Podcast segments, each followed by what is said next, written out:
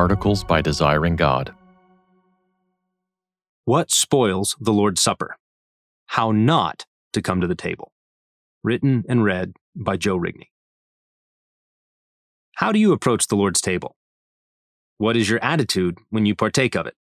For many years, I viewed communion as mainly a time of deep introspection, somberness, heaviness, and self examination.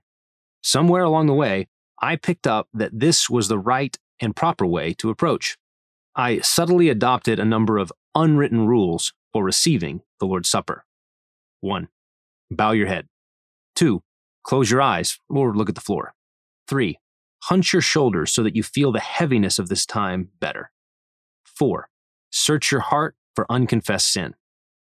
5. Avoid eye contact with others. 6. Try not to be distracted by the six year old behind you who wants to know why he can't have a snack like everyone else, or feel guilty because it's your six year old doing the distracting. 7. Check your heart for sin again, just to be sure. 8. Think deeply about your own wickedness. 9. Try to think about the cross, but don't forget your own wickedness. 10. Seriously, don't acknowledge, notice, or make eye contact with your neighbor you don't want to interrupt what God might be doing next to you. Now, this somber, grave, introspective attitude had reasons beneath it. Paul says clearly that it's possible to eat the bread and drink the cup in an unworthy manner. To partake in this way is to be guilty of the body and blood of Jesus and to drink judgment on oneself. This type of sin is so serious that God brought illness and even death upon some of the Corinthians for their failure to eat and drink in a worthy way. Given these realities, it's good and right for there to be a kind of gravity and weight to the meal. At the same time, it's important to recognize just how flagrant the sins of the Corinthians were. What was so unworthy? The Corinthian church was racked by factions and divisions. Those divisions clearly manifested themselves when they came to the Lord's table, or more specifically, they forgot whose table it was.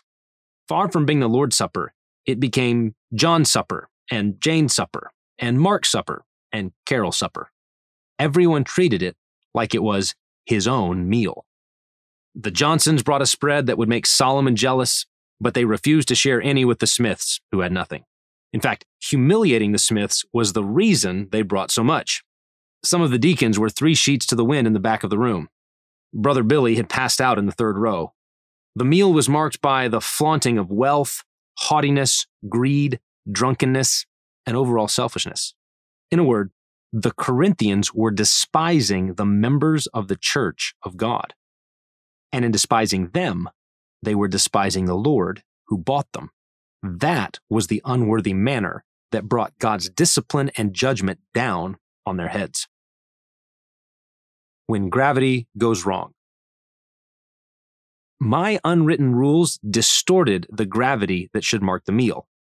I always felt rushed because I was rapidly running through my mind looking for leftover unconfessed sins. My goal, as the elements were distributed, was to make myself feel the weight of my sin and the horror of the cross so that I could receive the elements in a worthy manner. A grave, somber, heavy, introspective one. The result is that the Lord's Supper became largely about me retreating into my cocoon to feast on Jesus with a heavy heart. My whole demeanor communicated this through hunched shoulders and eyes staring at the ground, only looking up to take the plate and pass it on. What was noticeably lacking from my experience of communion was a strong sense of awe, wonder, joy, Godwardness, and gratitude. In my zeal for gravity, I had forgotten gladness. What specifically did I miss? Missing ingredients. First, I missed that Jesus established the meal with thanksgiving. The Lord Jesus, on the night when he was betrayed, took bread, and when he had given thanks, he broke it. This is why some Christian traditions refer to the Lord's table as the Eucharist, from the Greek word for thanksgiving.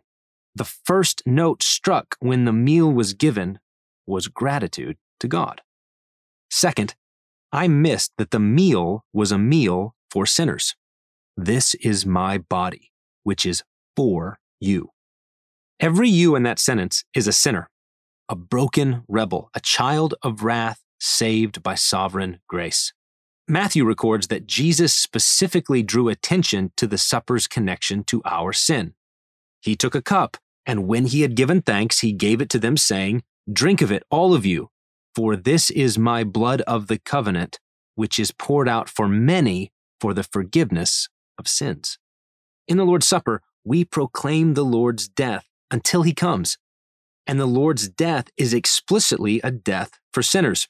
I delivered to you as of first importance what I also received that Christ died for our sins in accordance with the Scriptures. Therefore, sinners belong at the table. In ourselves, we may be unworthy, but we have been made worthy by the blood of Jesus.